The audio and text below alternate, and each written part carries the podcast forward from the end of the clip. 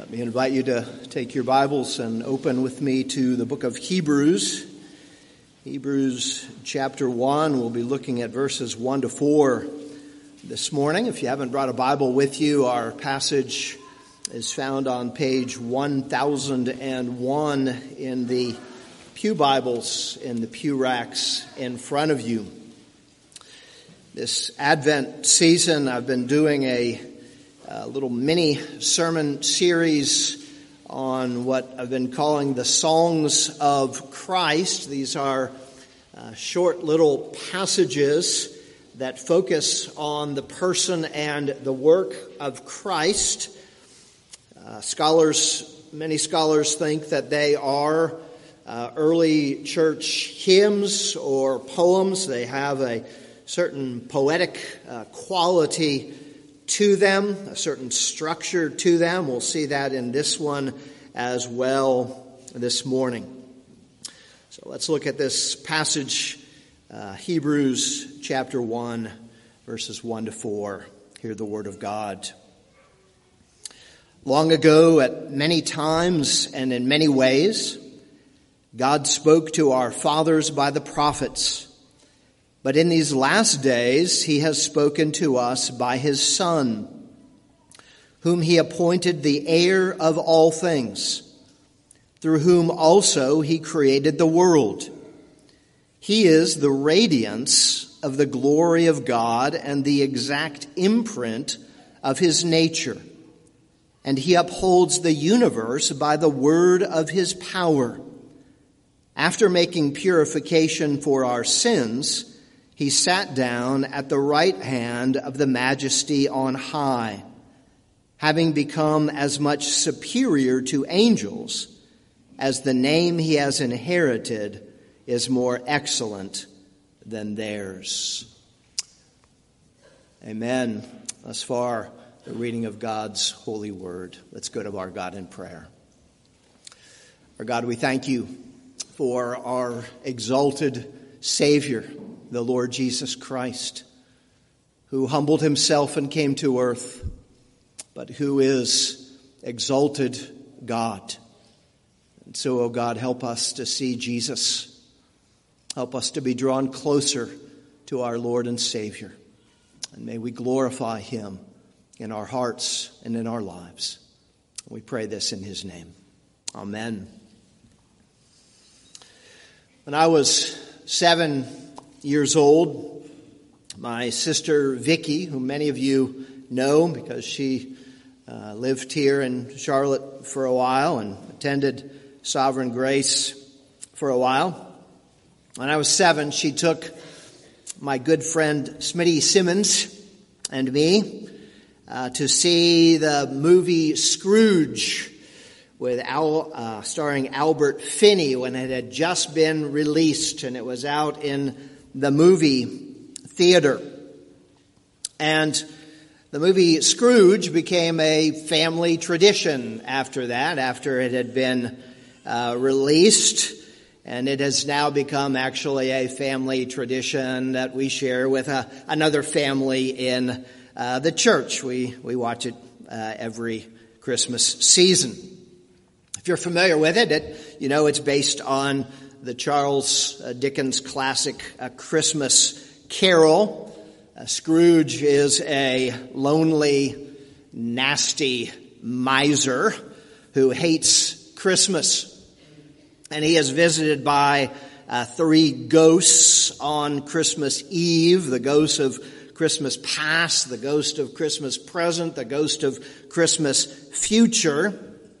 But with the ghost of Christmas present, when he goes to see him, there is this bright light that this ghost lets off so that Scrooge can't even look into this, this, see this ghost because the light is so bright. He needs the ghost to, to turn down the light because he is so bright and so radiant. What we read in the Bible that our God dwells in unapproachable light, whom no one has ever seen or can see, as the apostle Paul puts it in 1 Timothy chapter 6 verse 16.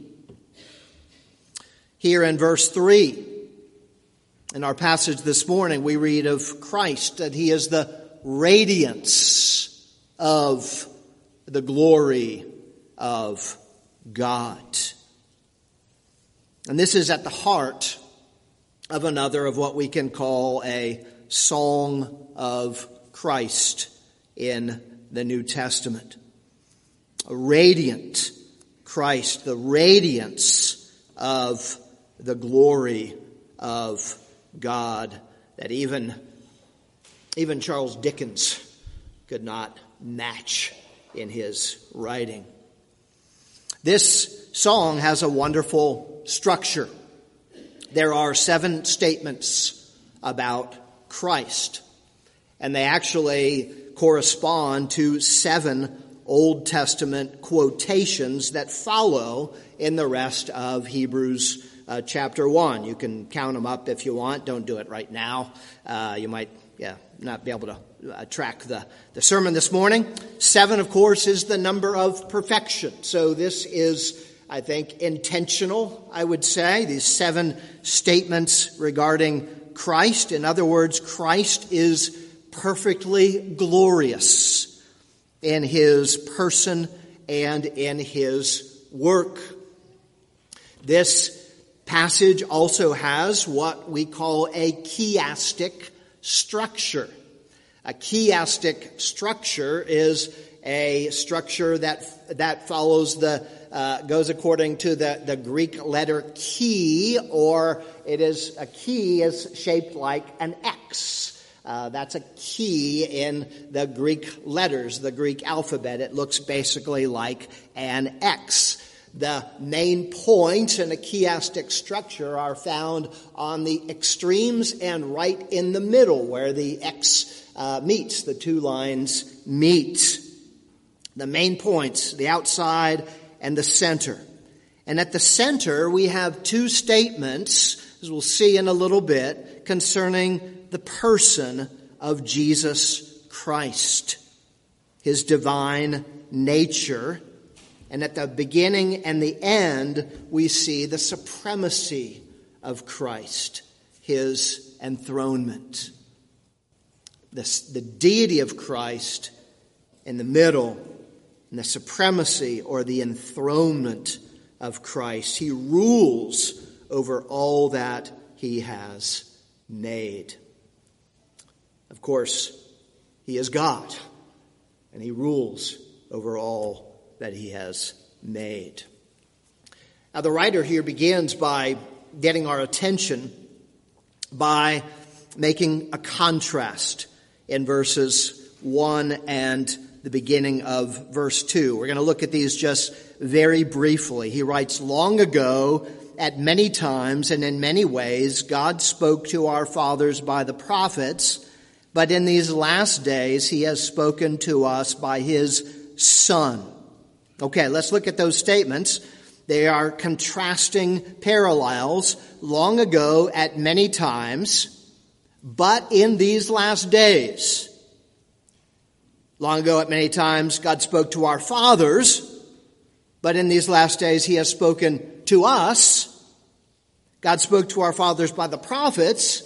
Now He has spoken to us by his son.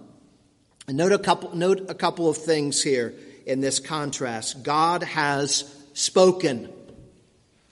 The writer is saying that the Bible is God's word. It is authoritative.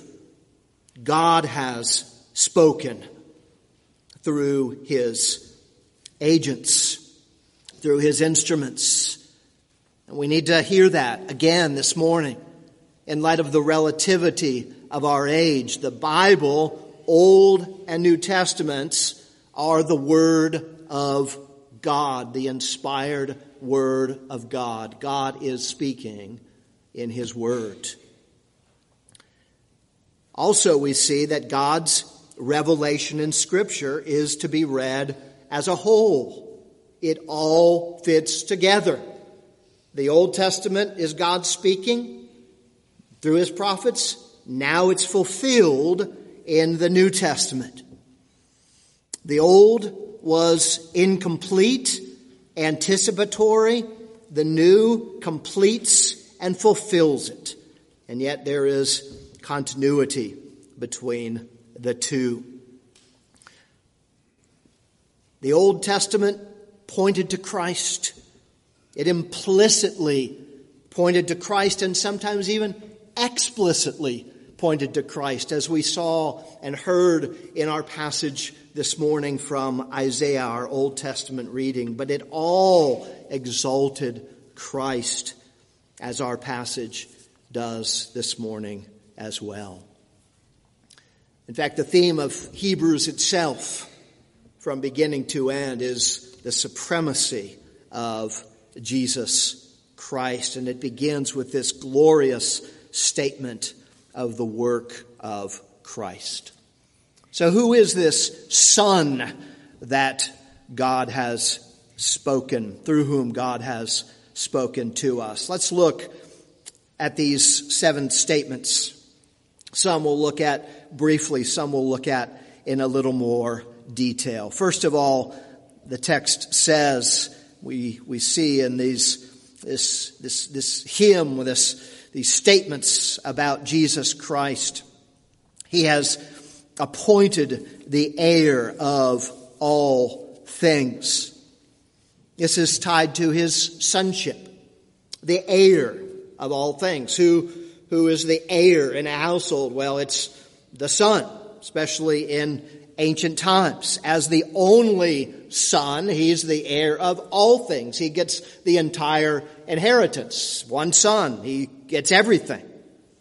And it's tied here to his messianic work. Turn with me if you want real quickly or just listen as I read from, from Psalm chapter 2. This is one of the great messianic psalms in the Old Testament beginning of Psalm chapter 2 says, Why do the nations rage and the peoples plot in vain? The kings of the earth set themselves uh, uh, uh, and the rulers take counsel together against the Lord and against his anointed. And then the, the text goes on, move down to verse 6. The Lord says, As for me, I have set my king on Zion, my holy hill. I will tell of the decree. The Lord said to me, You are my son. Today I have begotten you. Ask of me, and I will make the nations your heritage and the ends of the earth your possession. It points to Christ. The ends of the earth are your possession. It all belongs to Him. It's His inheritance. All the redeemed, as it says in Psalm chapter 2, the people, the universe will be renewed, all of creation. John Calvin wrote on this passage in Hebrews, the name heir is attributed to Christ as manifest in the flesh for in, in being made man and putting on the same nature as us, he took on for himself this heirship in order to restore to us what we had lost in Adam. He restored what was lost in Adam, pointed the heir of all things. This goes on in Hebrews chapter 1, through whom also he created the world. Created the world. He created all things. We see this elsewhere in Scripture. We saw it last week in the Colossians chapter 1 passage. We also see it in John chapter 1 and beginning was the Word, and the Word was with God, and the Word was God. He was in the beginning with God. All things were made through Him, and without Him was not anything made that was made. He was the Word who created all things. What are the implications of this? First of all, it means He is all powerful. He is all powerful. It means we can trust Him to fulfill His promises. It means we can rest in Him. We can never fear that He will leave us. We can never fear that we will lose His protection. He is all powerful. He is the sovereign Lord of all things. He owns it. It's His. As we sing that, that great old hymn, This is my Father's world. It is Christ's world. He created it. He is actively ruling. He keeps his promises. He will keep his promises. He will provide for and care for his people. It also means, brothers and sisters, he created the world. He knows best how to live in it. His commands, in other words, are good for us. When we live contrary to the commands of God, we do it to our harm. He's the owner, He's the ruler, He's the creator. Here's how we live. His laws are how we live best for our own good in the world. It also means that phys- the physical creation itself is good. As Francis Schaeffer has put it, if we love God, we love the world he has made. We praise God for it, and yet we still look forward to the new heaven and the new earth. And then we come to the center of the chiasm and, and see the third and fourth uh, aspects here. He is the radiance of the glory of God and the exact imprint of his nature, the radiance of the glory of God. As I've already indicated, radiance at its root means brightness. Christ shines forth the glory of God as the beams of the sun. In the Old Testament, we, we read often of the Shekinah glory. We see in the book of Exodus when Moses goes in to, to meet with God, we'll see this uh, later in Exodus when we get back to our study of Exodus. When, when Moses goes in to meet with God, he comes out and his face shines when he comes out from meeting with God because it just reflects the glory of God. We see it also when Jesus is on the Mount of transfiguration. And Moses and Elijah come to meet him, but then a cloud descends and Jesus is taken into that cloud. And when he, when the cloud departs, Jesus is shining the glory of God. A.W. Pink writes this The glory associated with Moses and Elijah was so eclipsed by the infinitely greater glory connected with Christ that they faded from view. Of course, we, re, we just earlier in our service, in saying the Nicene Creed, said of the Lord Jesus Christ that he is light of light, brightness of light. The church father Athanasius, who is one of the stalwarts of the Council of Nicaea, who was standing firm for the deity of the Lord Jesus Christ, wrote this Who does not see that the brightness cannot be separated from the light? but that it is by nature proper to it and coexistent with it. Christ, in other words, the radiance of God's glory.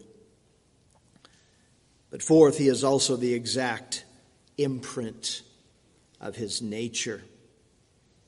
Exact imprint of his nature. The word imprint here, the Greek word imprint, generally had to do with an engraving or a seal. The, good, the most clear example would be a coin with a, a ruler's face on it. Jesus, uh, in his ministry, was asked, is, is, it, is it right to pay taxes? And he said, Show me a denarius. And he asked, Whose likeness and inscription is on it? And he's, they said, Caesar's. And you know the rest of the story. Pay to Caesar what is Caesar's, etc., etc. The, that would be the, the imprint, Caesar's likeness and inscription on that coin. The idea here is Jesus is the exact duplication of the Father's nature, of the Father's being. Thus, Jesus can say to his disciples, If you have seen me, you have seen the Father. My sons cannot say, If you've seen me, you've seen my Father. Thankfully for them. There are similarities, but not you've seen me, you've seen my Father. But Jesus could. D. Martyn Lloyd Jones wrote this A servant may be able to say everything that is right about his Lord and Master. He may know him well and intimately, but he can never represent him in the way that the Son can. The Son is a manifestation of the Father by being what he is. Thus, our Lord himself, while here on earth, represented and manifested the name of God in a way that is incomparable and greater than all others because he is the Son of God. As John puts it at the very end of his opening prologue in John chapter 1 no one has ever seen God, only begotten God who is at the Father's side. He has made him known. Fifth, we read in this prologue, he upholds the universe by the word of his power. We move now from the glory of Christ's person in the previous two to the glory of the work of Christ in the next two. He upholds the universe by the word of his power. He created all things by speaking creation into existence. God said, so he upholds it by his powerful word. As Philip Hughes writes, there is both here support and movement. Support and movement. He sustains the universe. He's in control. He sustains. He he upholds the universe. We never have to fear that God is somehow letting the, the world, the universe, dissolve. He's sustaining it. But he's also moving it on to its ultimate consummation. The universe is dependent on God for its continued existence. But again, as we saw last week in Colossians chapter 1, verse 17, in him all things hold together. And then next, we read, after making purification for our sins, he made purification for our sins, is the sixth thing we read about Christ made purification for our sins. Here in one brief phrase, we, we read of the whole reason for Christ's coming to earth. As the angel said to Joseph of Mary, she will bear a son, and you shall call his name Jesus, for he will save his people from their sins. That's what Christmas is all about. She will bear a son. He shall call his name Jesus, for he will save his people from their sins.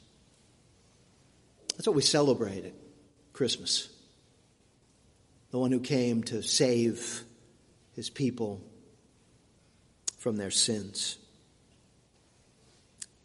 Christmas is about the incarnation, God becoming man. But more than that, it's about salvation. Salvation in Christ's life, death, resurrection, and ascension.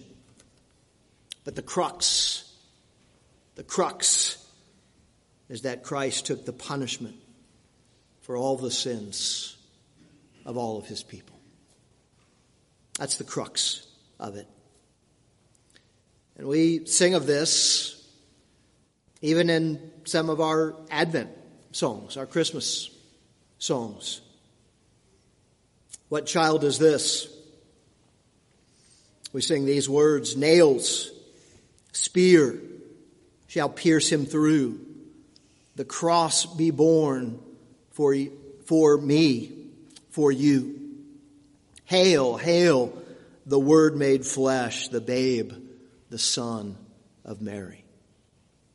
A child is this? Even that babe in the manger came to bear the cross for his people. And seventh and finally, he sat down at the right hand of the majesty on high. Sat down at the right hand of the majesty on high. As Matthew Henry puts it, having assumed our nature, Christ to, has taken it to heaven with him. Isn't that an amazing thought? He assumed our nature. He has taken it to heaven with him. As one has put it, the dust of the earth sits on the throne of heaven. The dust of the earth sits on the throne of heaven. Eternal God, but God who shares our nature. And it is significant that Jesus sat down. Priests never sat down when they went into the temple or when they went into the tabernacle. First of all, there are no chairs for them to sit in. There are no chairs. They stood. Why? Because it symbolized the ongoing nature of Old Testament, Old Covenant sacrifices. But Christ offered himself once. Once. Once for all time, once for all of his people. And so he sat down. It was final. It was complete. It was sufficient. And he sat down. In other words, in Christ, the work of salvation is done. We can't earn it, and we certainly don't deserve it. But Christ has accomplished it. It is all of grace, and it can only be received by faith, trusting in Christ and in Christ alone. The word sat also points to Christ's enthronement. He rules as king. And my question this morning is Is that true for you? He rules as king of the universe. But is that true for you personally? Does he rule as king of your life? The good news is that the radiant, majestic king is also a merciful Savior. A merciful Savior. Jesus himself said, I am the light of the world. I am the light of the world. I am the way, the truth, and the life. No one comes to God but by me. Many of you know this story, and you may even know it by hearing about it in the movie Apollo 13. But in 1954, Jim Lovell was a fighter pilot on a training mission off the coast of Japan when his navigation systems failed. And he lost radio con- uh, contact with his ship. And he was flying in complete darkness over the Pacific, wondering how in the world he was going to get where he needed to go. No navigation, complete darkness. When he noticed a faint glow in the ocean, and he recognized this as a phosphorescent glow of planktonic algae that lived in the Pacific. The aircraft carrier's giant propeller had stirred up the flowing organisms, and it left a trail of radiant light in the ship's wake that led him back to the ship and saved his life. An amazing, really miraculous story. But you know, there's even a, a greater, more miraculous story. And that is that Jesus was the very beam of God's light, of divine brightness breaking into our dark world the radiance of God's glory became the light who came into the world as light in darkness to make us children of the light. Let's pray. Our God, how we thank you for your great grace to us in the Lord Jesus Christ. How we praise you, our Lord Jesus, that you came as light in the midst of darkness, the light of the world.